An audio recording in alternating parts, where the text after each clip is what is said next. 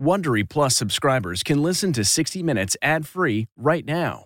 Join Wondery Plus in the Wondery app or on Apple Podcasts. This spring, if you'd rather spend time enjoying your lawn instead of trying to keep it alive, there's good news. TruGreen is the easiest and most affordable way to get a beautiful lawn. All you have to do is water and mow, and they'll do the rest. Weed control, fertilization, aeration, and even some things you might not even think of. They'll do all of it, while you can do literally anything else. With TruGreen, you can have your lawn looking as good as a putting green. That's not hyperbole. TruGreen is the official lawn care treatment provider of the PGA Tour. TruGreen offers a satisfaction guarantee, and they have a verified best price promise, which guarantees you the lowest price with no compromise on quality. You do you. Let TruGreen do your lawn care. Visit trugreen.com to get the best lawn at the best price with the best people guaranteed. If I asked you how many subscriptions you have, would you be able to list all of them and how much you're paying?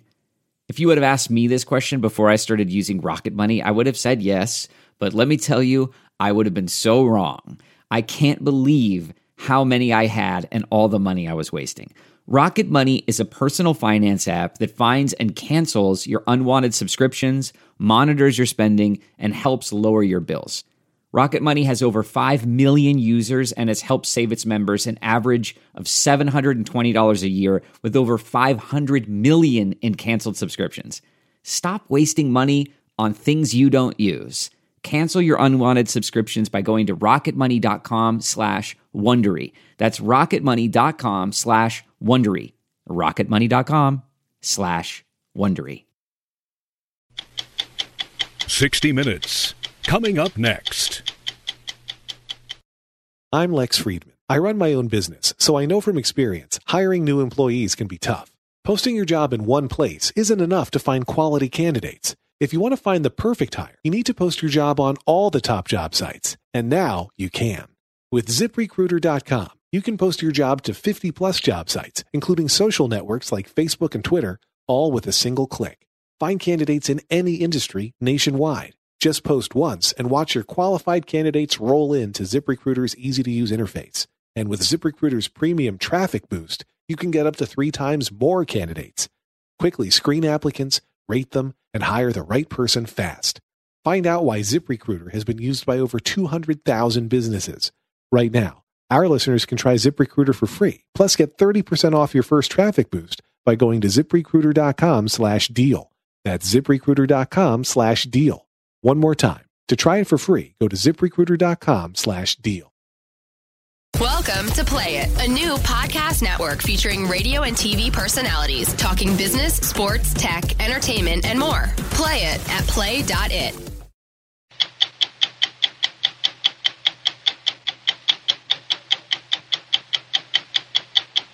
How common are attacks, cyber attacks against the U.S. military? Uh, it's common. It's common, a Yeah. lot. Oh, yeah. Every day? Every day. Dan Kaufman has been monitoring the rise of cybercrime as the man in charge of inventing new ways for the Department of Defense to fight it. That these computers have been hacked. Yes. A former video game developer, he never served in the military. The number of attacks is dramatically increasing. The sophistication of the attacks is increasing. This is the man responsible for the largest and most damaging Swiss bank heist in history. It doesn't involve stolen money, but stolen computer files, which are being used by governments all over the world to track down thousands and thousands of tax cheats. And that's just part of the story. Looking at these documents here, I, this, this is shocking. For the average American taxpayer, it's beyond shocking. They were beaten back with canes and clubs. And This is how CBS News covered the dangerous days in Selma, Alabama. And 50 years later, Ava DuVernay's recreation of that moment has a shocking power as well. Hundreds of black citizens running, being beaten, being bludgeoned because they were in a quest for their own freedom and dignity. A movie has attracted praise, controversy, and a couple of Oscar nominations. I'm Steve Kroft. I'm Lesley Stahl. I'm Morley Safer. I'm Bob Simon. I'm Bill Whitaker. I'm Scott Pelley. Those stories tonight on 60 Minutes.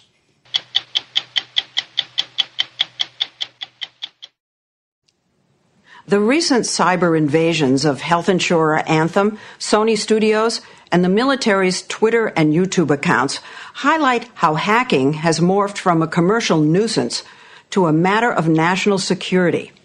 The man the Department of Defense has tasked with inventing technology to wage this new internet war is Dan Kaufman. He heads the Software Innovation Division of DARPA, the Defense Advanced Research Projects Agency, in charge of maintaining our military technological superiority. It makes sense that DARPA is working on this.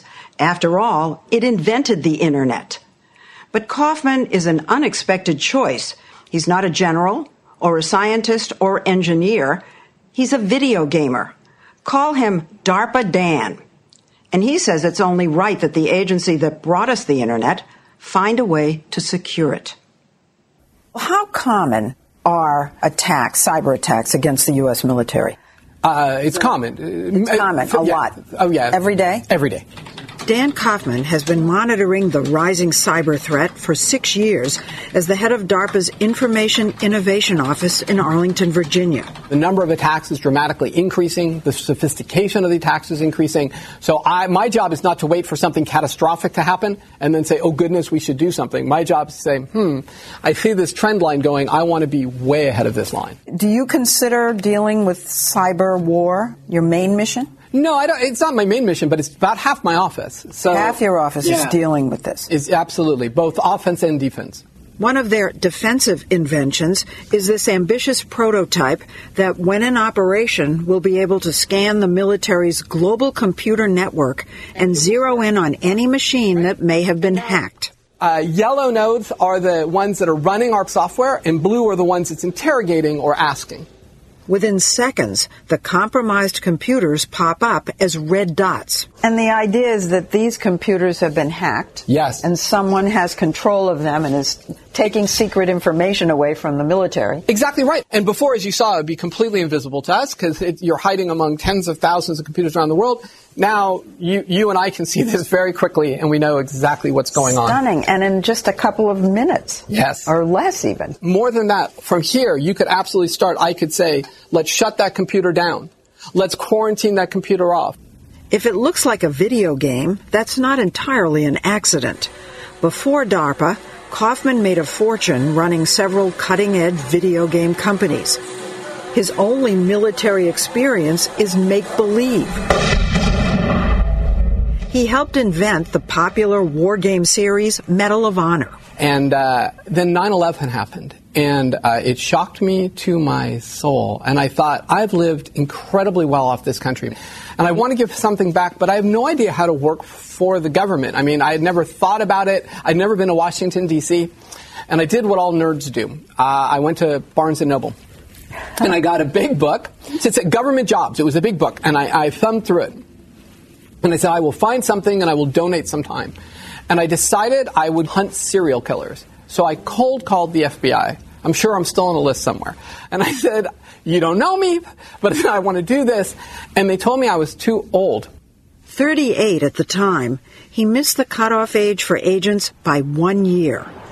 But eventually, his resume got noticed by the Department of Defense, that saw an advantage to bringing in someone familiar with the language and hardware of video games. Ooh. Like this virtual reality Oculus Rift headgear he's experimenting with. So you're just using joysticks. You're you're just doing what any kid playing a video game would be doing. Right? That's exactly right, except moving them into the world of, of actual science and real cyber defense. Now DARPA Dan has top secret clearance.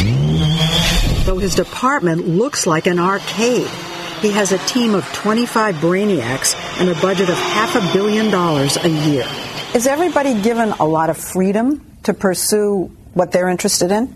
Yes, you're given tremendous freedom. The only constraints on you are uh, one, it has to do something to help national security, so make the world a better, safer, more secure place. So you're working for the military? Absolutely. Okay, We're part right. of the Department of Defense. And two is we don't do incremental improvement. So the idea is it has to be something really revolutionary. This man is working on artificial intelligence software that would detect a hacker attack in real time and plug it in milliseconds with no humans involved. If such technology had been available to Sony, that breach from North Korea could have been plugged right as it happened. When DARPA first invented the internet 50 years ago, they just didn't imagine hacking would become such a problem. Can the internet be fixed? Or do we just have to throw this one out and build a whole new internet from scratch with security built in? I don't think the internet is broken. I think the things we put on the internet are broken. What we're doing is we're putting a lot of devices on it that are unsecure. And like so- what? Give me an example. Uh, pretty much everything. Now, you can control everything in your house with a smartphone. Our devices are increasingly connected online in what's called the IoT, the Internet of Things. Unlock a garage side door. Affirmative. Unlocking garage side door. Today, all the devices that are on the internet, the Internet of Things, um, are fundamentally insecure. There's no real security going on. Always on, connected home. So connected homes could be hacked and taken over. What is the house temperature? There are already horror stories of this happening to baby monitors and smart kitchen appliances. So uh, if, if somebody got into my refrigerator through the internet, then they would be able to get into everything, right? Yeah, that's the fear, right? So the fear is as everything becomes networked. Yeah. Right? So first, maybe they can mess with the refrigerator. You think, well, that's bad. It's not that horrible. Your milk will go bad. Or it's sort of prankish, right? Yeah, prankish. But that refrigerator, of course, as everything becomes networked, well, maybe that also happens to talk to your uh, garage door. Or even to your car itself. How many computers do you think is in a car like this? Somewhere between 30 and 50. Kathleen Fisher, a DARPA veteran, says a modern car is really a computer on wheels. You've seen the ads of your GPS or smartphone linked to the dashboard. But this way, your car could be hacked and taken over remotely. Here we go. They showed us. Might look at the dashboard there. What am I Uh, look- through the oh. steering wheel. Ready, Lesley. All right. This is a regular new car. The masking tape is only there because we agreed to obscure its make and model. We'll give them the illusion they control the car for now. Kaufman has been working on this for five years with multiple research teams. You want to hit the fluids? Oh my gosh. There we go. There we go. What's that? What's that? What's that? That's yeah, the windshield wiper fluid. no, wait. Is, is so? This is something that a hacker hit.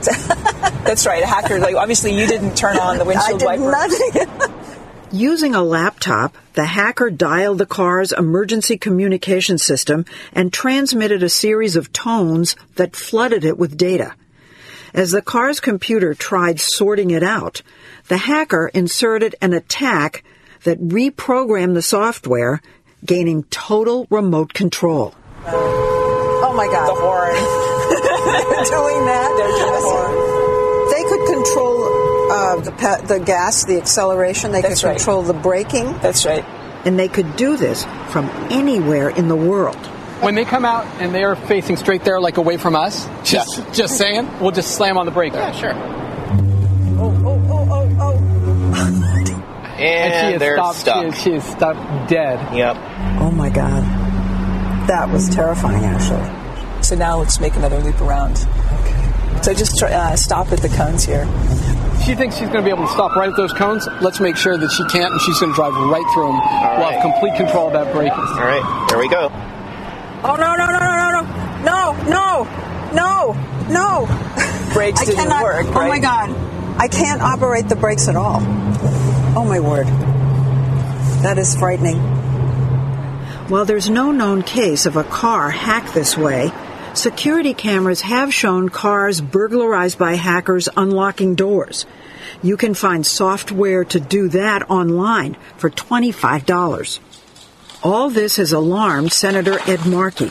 Tomorrow, he's releasing a scathing report revealing that nearly all new cars can be hacked, but that only two out of 16 car makers can diagnose or respond to an infiltration in real time. Uh, and so what the theft program does is it unlocks the car's doors. DARPA researchers got involved in hacking cars and the Internet of Things Are you really trying to hack into it? Yes, I am. in an effort to invent unhackable code from military drones. And is your goal to do it for drones and then have it apply to cars and my refrigerator and things like that? Exactly right. I think that's when DARPA is at its very best. We're solving a specific problem for the military. I want to make sure their systems are safe, but I would like everything to be safe. And now DARPA Dan is trying to reinvent search engines. Traffickers who sell weapons or young girls online remain largely hidden from authorities.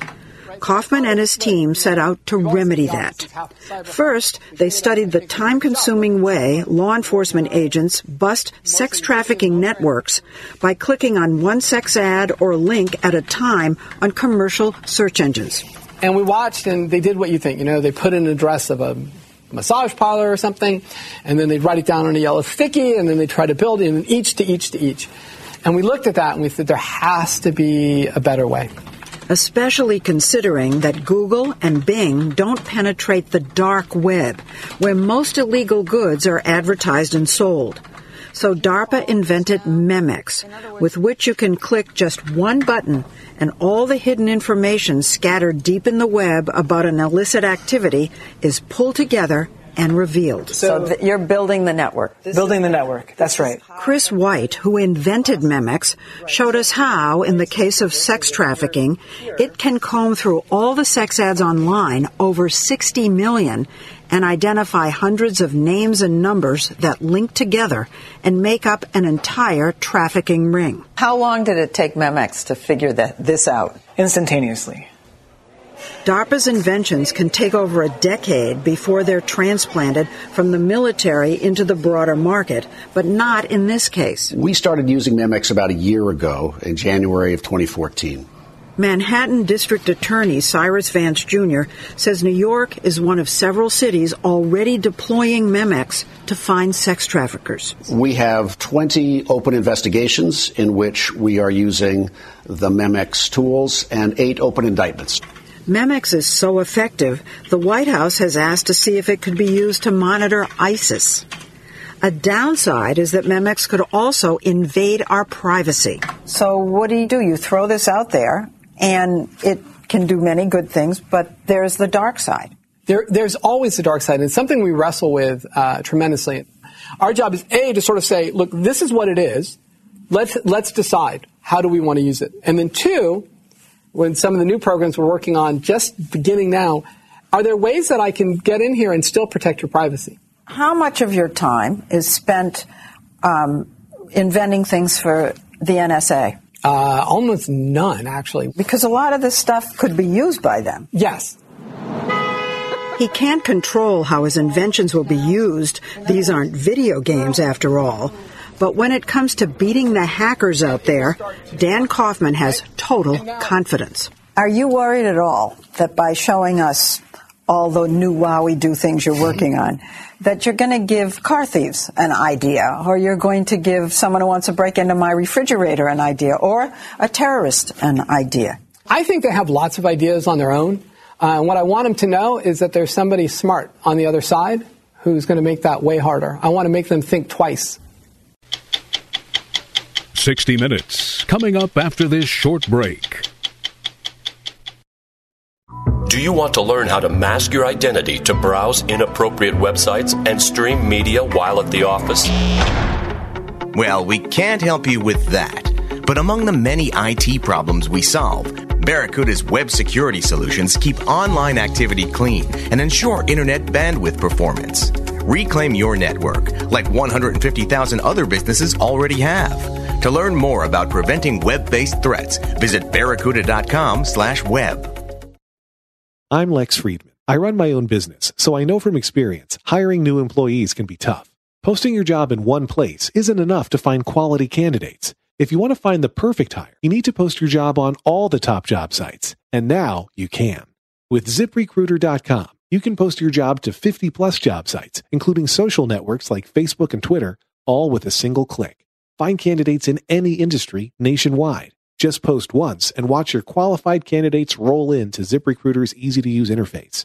And with ZipRecruiter's premium traffic boost, you can get up to three times more candidates.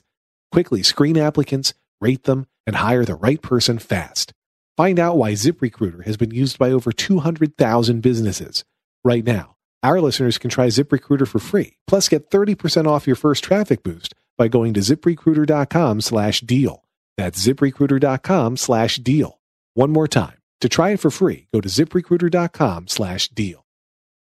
Welcome to Play It, a new podcast network featuring radio and TV personalities talking business, sports, tech, entertainment, and more. Play it at play.it.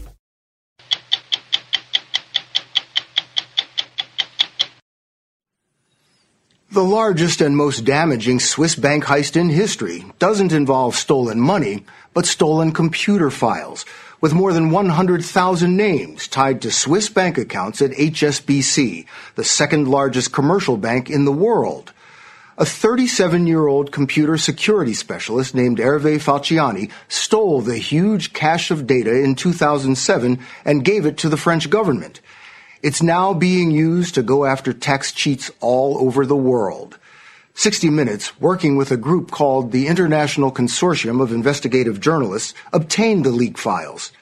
They show the bank did business with a collection of international outlaws, tax dodgers, arms dealers, and drug smugglers, offering a rare glimpse into the highly secretive world of Swiss banking. This is the stolen data that's shaking the Swiss banking world to its core. It contains names, nationalities, account information, deposit amounts. But most remarkable are these detailed notes revealing the private dealings between HSBC and its clients. Well, the amount of information here that has come public is extraordinary, absolutely extraordinary. Few people know more about money laundering and tax evasion by banks than Jack Blum. You have a very serious problem. He's a former U.S. Senate staff investigator. We asked him to analyze the files for us. If you read these notes, what you understand is the bank is trying to accommodate the secrecy needs of the client. And that's the first concern.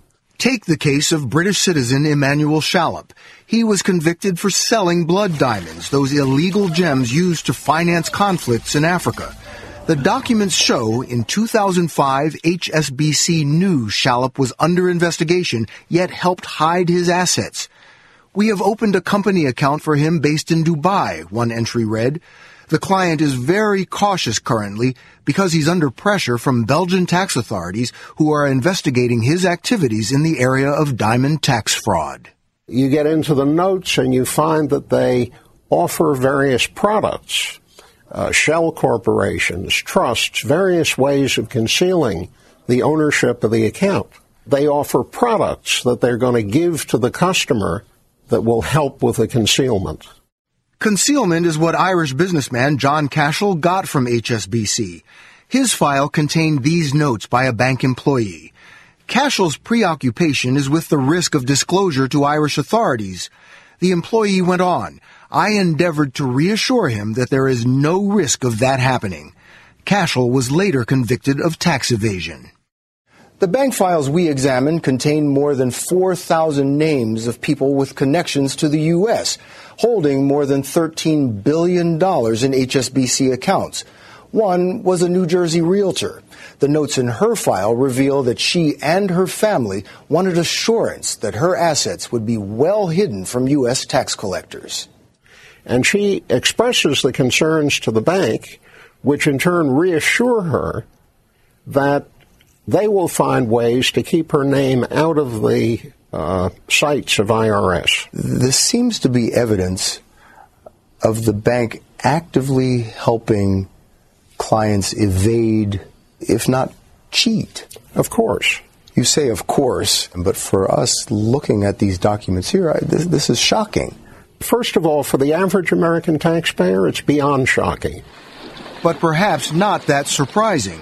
Swiss banks have been caught protecting tax dodgers before, but never has this much detail been revealed. Under U.S. law, any bank that does that, that assists a U.S. person in evading U.S. tax, is guilty of a felony. And it doesn't matter where the bank is located or where the bankers are located. So we're looking at evidence of a felony here. Potentially, yes. The banknotes also show HSBC was a popular place for people in trouble with the law to stash their assets. British citizen Jeffrey Tesler was convicted by the U.S. of funneling $132 million in bribes to the Nigerian government to win billion dollar engineering contracts.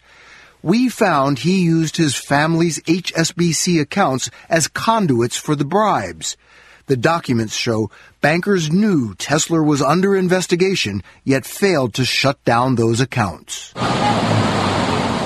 None of this would have surfaced had it not been for this man, Hervé Falciani, an HSBC computer security specialist at the Geneva, Switzerland branch. He stole the data in 2007. He likes that he's been called the Edward Snowden of Swiss banking.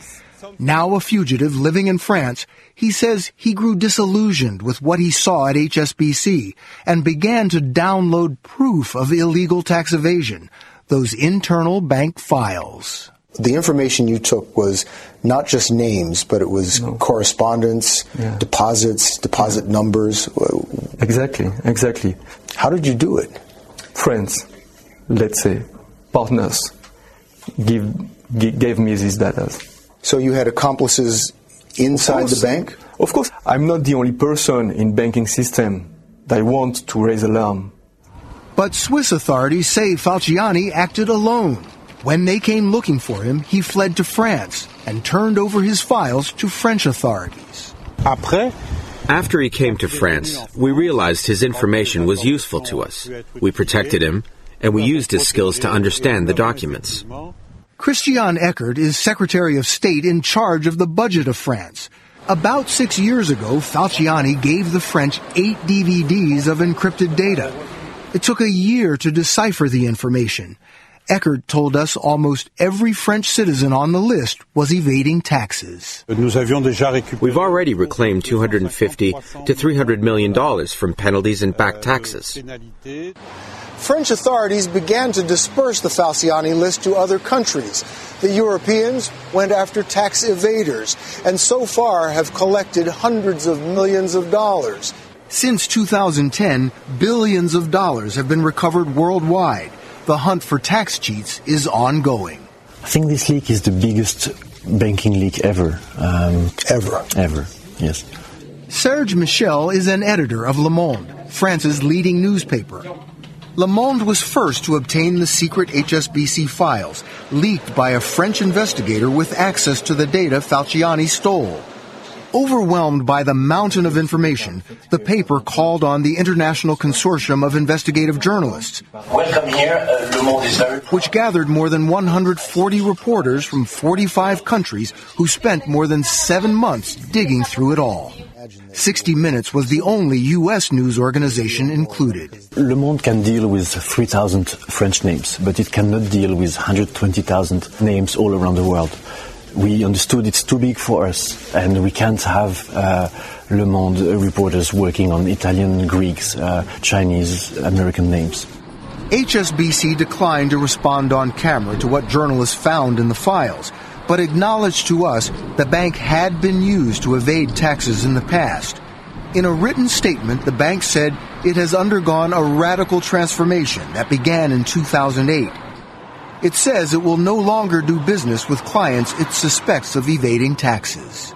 But repercussions of the bank's earlier activities still are being felt. The problem here is that some international banks abuse their U.S. access. In 2012, the U.S. found HSBC laundered hundreds of millions of dollars of drug cartel money.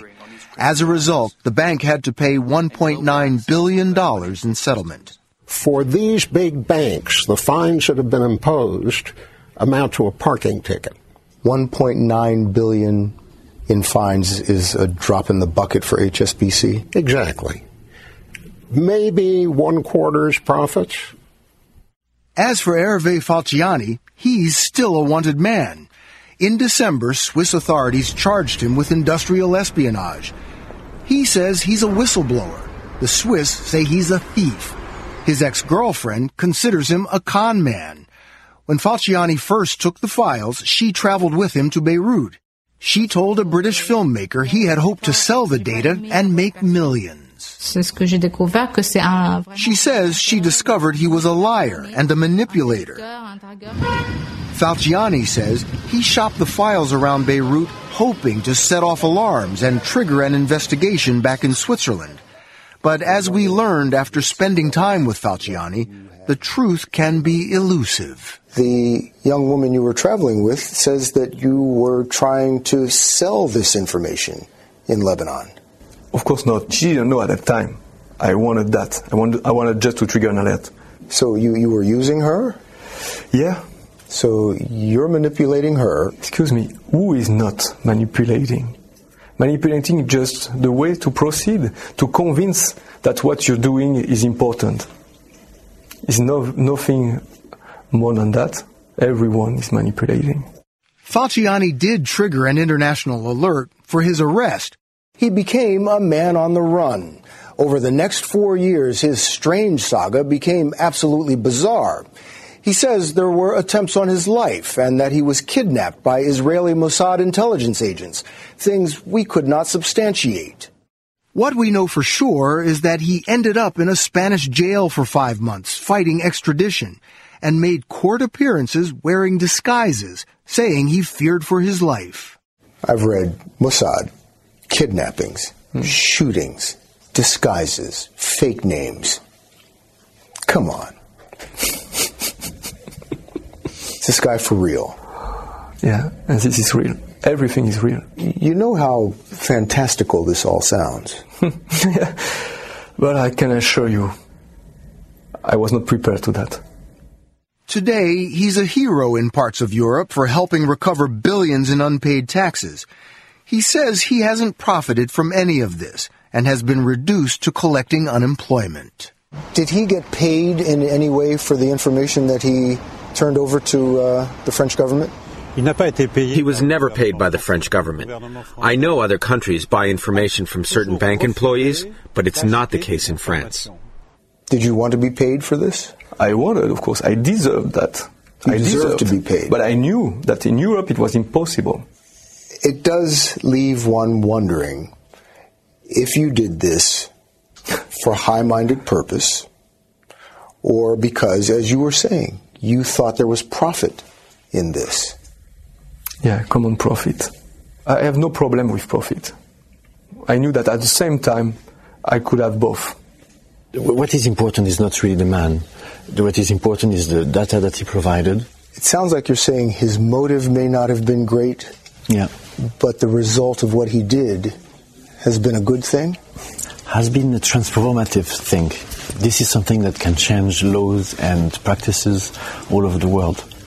It was a great pleasure. Thanks. When the interview with Falciani was over, the man responsible for the biggest breach and leak in Swiss banking history left the way he'd arrived at our meeting through the streets of Paris on his scooter. 60 Minutes, coming up after this short break. I'm Lex Friedman. I run my own business, so I know from experience hiring new employees can be tough. Posting your job in one place isn't enough to find quality candidates. If you want to find the perfect hire, you need to post your job on all the top job sites. And now you can. With ziprecruiter.com, you can post your job to 50 plus job sites, including social networks like Facebook and Twitter, all with a single click. Find candidates in any industry nationwide. Just post once and watch your qualified candidates roll in to ZipRecruiter's easy to use interface. And with ZipRecruiter's premium traffic boost, you can get up to three times more candidates. Quickly screen applicants, rate them, and hire the right person fast. Find out why ZipRecruiter has been used by over 200,000 businesses. Right now, our listeners can try ZipRecruiter for free, plus get 30% off your first traffic boost by going to ziprecruiter.com slash deal. That's ziprecruiter.com slash deal. One more time. To try it for free, go to ziprecruiter.com slash deal. Welcome to Play It, a new podcast network featuring radio and TV personalities talking business, sports, tech, entertainment, and more. Play it at play.it.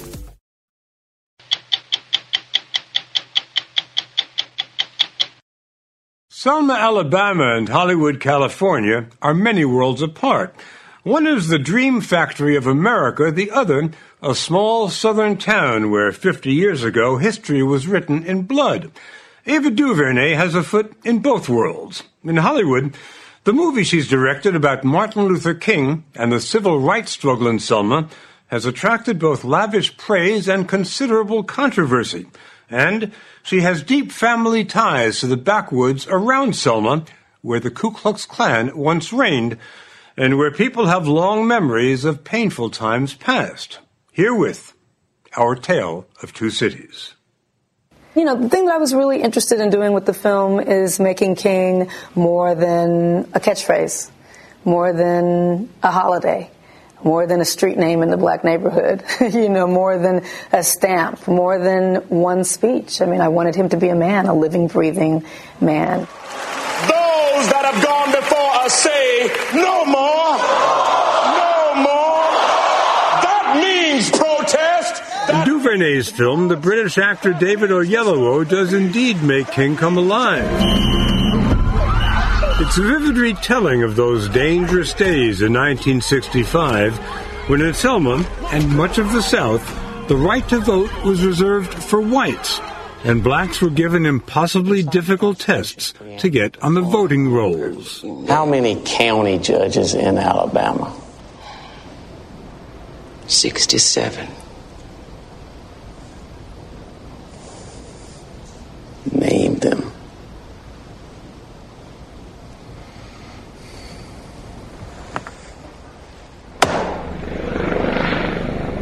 The flashpoint in Selma came when voting rights marchers crossed this bridge one Sunday, hoping to take their case all the way to the state capital of Montgomery, 50 miles away.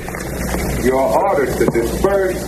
This is the real life version of what happened at the foot of that bridge, described in 1965 by CBS News correspondent Bill Stout. They were beaten back with canes and clubs and whips and tear gas and nausea gas. The screams of the marchers and the thud of the clubs and hoofbeats were carried by television to an unbelieving America. And 50 years later, Ava DuVernay's recreation of that moment has a shocking power as well. Hundreds of black citizens running, being beaten, being bludgeoned because they were in a quest for their own freedom and dignity. Then, as now, the bridge bore the name of Edmund Pettus, a Confederate general and leader of the Alabama Ku Klux Klan. The bridge still honors the Grand Dragon of the KKK. Well, what do you think of that? I took great pleasure in directing scenes on this bridge. I imagined him turning over at his grave a little bit, thinking, where did it all go wrong? This was not supposed to happen. And rise, David? And by Hollywood odds, Ava DuVernay's rise to prominence shouldn't have happened either. Women directors are rare enough, making only 4% of the films according to one study. And a woman director of color is virtually unheard of. Do you think that the fact that your film Selma is such a an important event that this in and of itself is going to be a big step in the direction of enabling future people to do it? I don't know. I don't know. I, I'm not a big believer in one you know, one person that's a door opener because I can open a door, but if there's no one else coming through it or if the door is allowed to close right after me, um, it doesn't mean much. Action. She may be a relative newbie as a director, but she's an old hand at the business of selling films.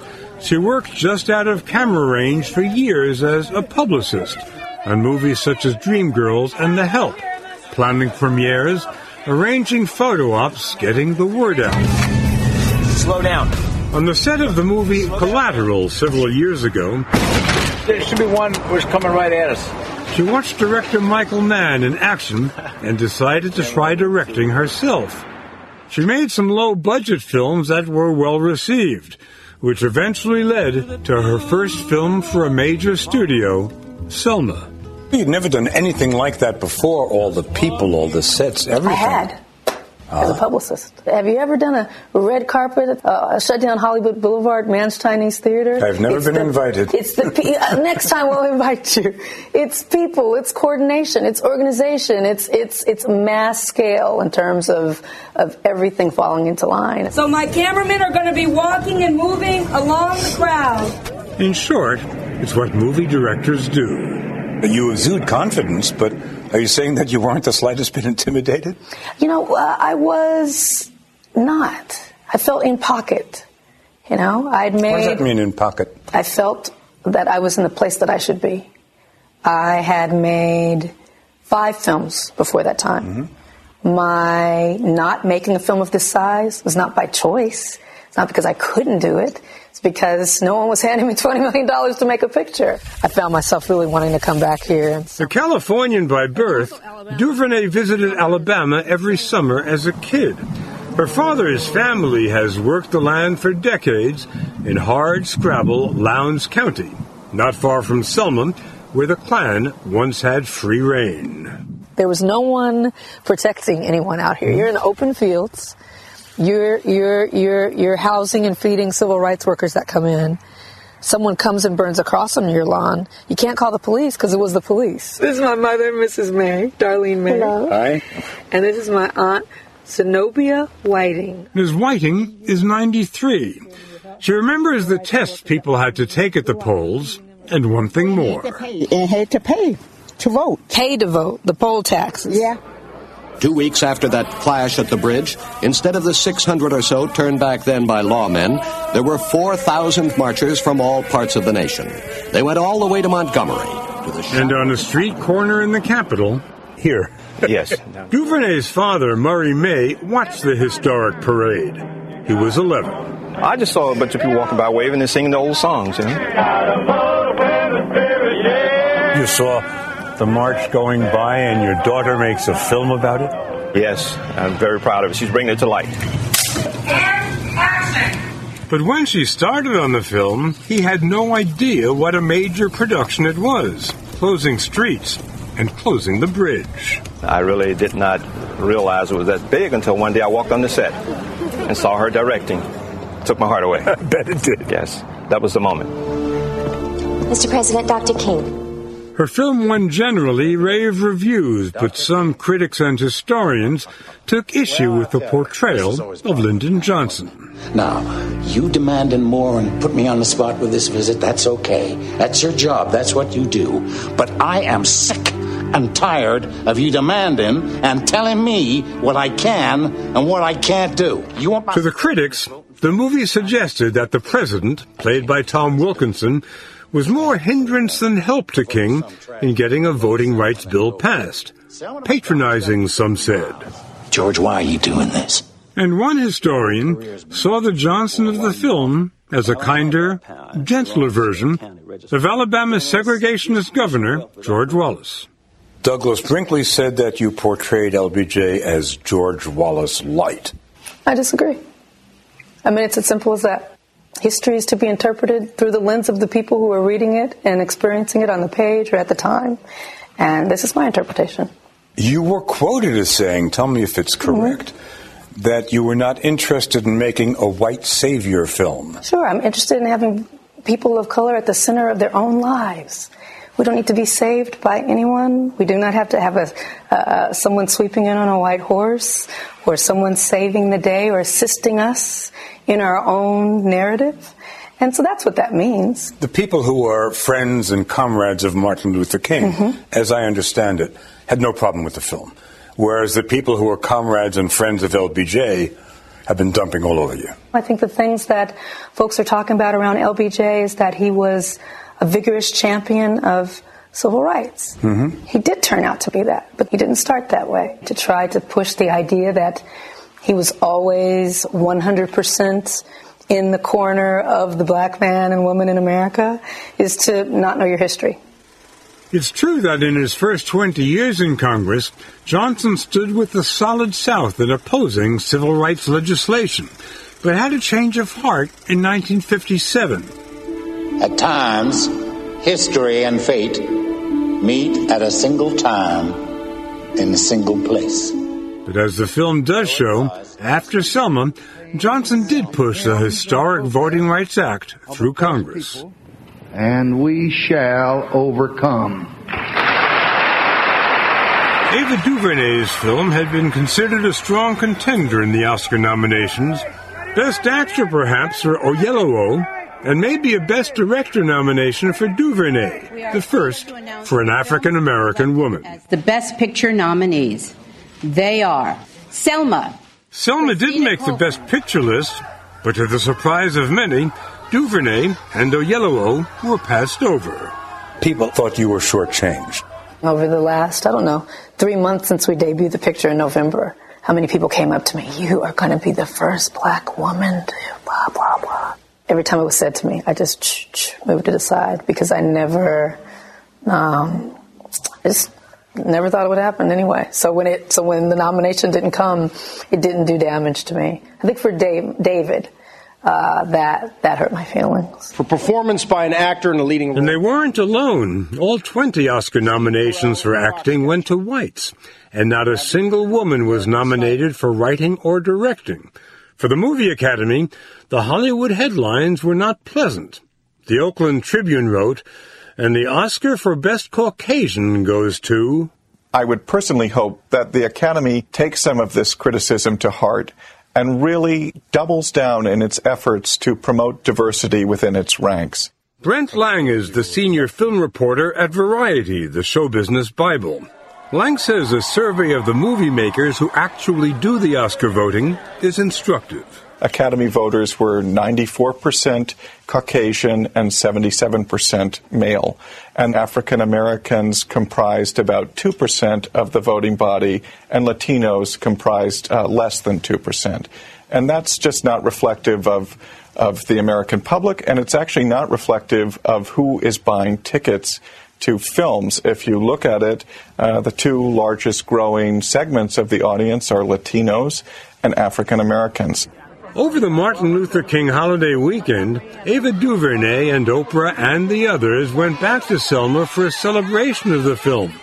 No matter what happens at the Oscars, the town gave them the full red carpet treatment. Freedom is like religion to us. On the very bridge where it all happened, musicians Common and John Legend performed Glory, which got an Oscar nomination for Best Song. Oh,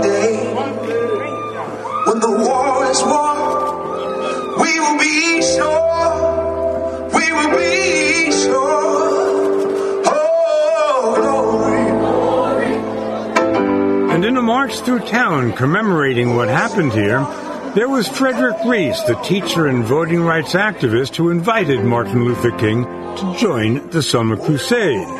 Reese turns 86 this year, the same age King would be had he lived.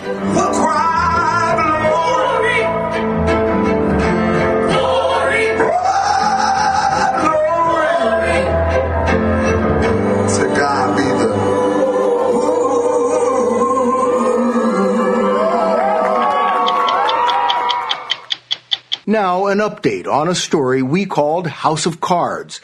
One of a series of stories Steve Kroft reported on how the mortgage crisis grew into the Great Recession.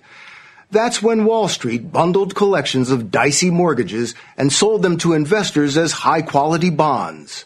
Turning sow's ears into silk purses, all with the blessing of the rating agencies like Standard & Poor's. This past week, without admitting any criminal guilt, Standard & Poor's agreed to pay the U.S. government nearly $1.38 billion to settle allegations that it knowingly inflated its ratings on those risky mortgage-backed investments. I'm Bill Whitaker. We'll be back next week with another edition of 60 Minutes. If you like 60 Minutes, you can listen early and ad-free right now by joining Wondery Plus in the Wondery app or on Apple Podcasts. Prime members can listen ad-free on Amazon Music. Before you go, tell us about yourself by filling out a short survey at wondery.com/survey. I've been a reporter for more than 3 decades, and along the way I've been talking to myself in notebooks I've carried in my back pocket. They've captured thoughts about life, parenthood, death, friendship, and more.